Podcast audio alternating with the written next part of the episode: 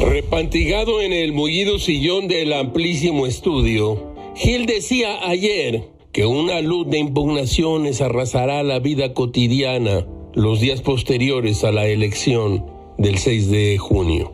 Su periódico Milenio le ha dedicado a este asunto su primera plana. Litigará a un ejército de 3.140 abogados los resultados electorales. Gil piensa, hacemos cosas muy extrañas. Aún no se deposita un voto y ya los contendientes tienen abogados a granel para defender irregularidades que aún no ocurren. Ahora mal sin bien.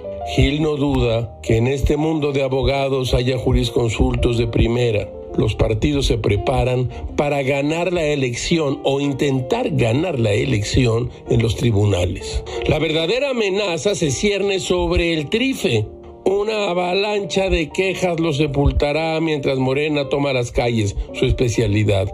Sigue siendo una locura que el partido en el poder diga que se prepara un fraude.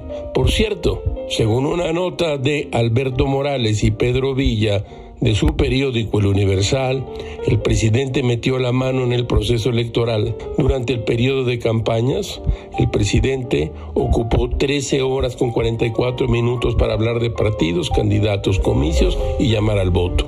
Todo es muy raro, caracho, como diría Mario Puzzo. Un abogado con su maletín puede robar más que 100 hombres con sus pistolas.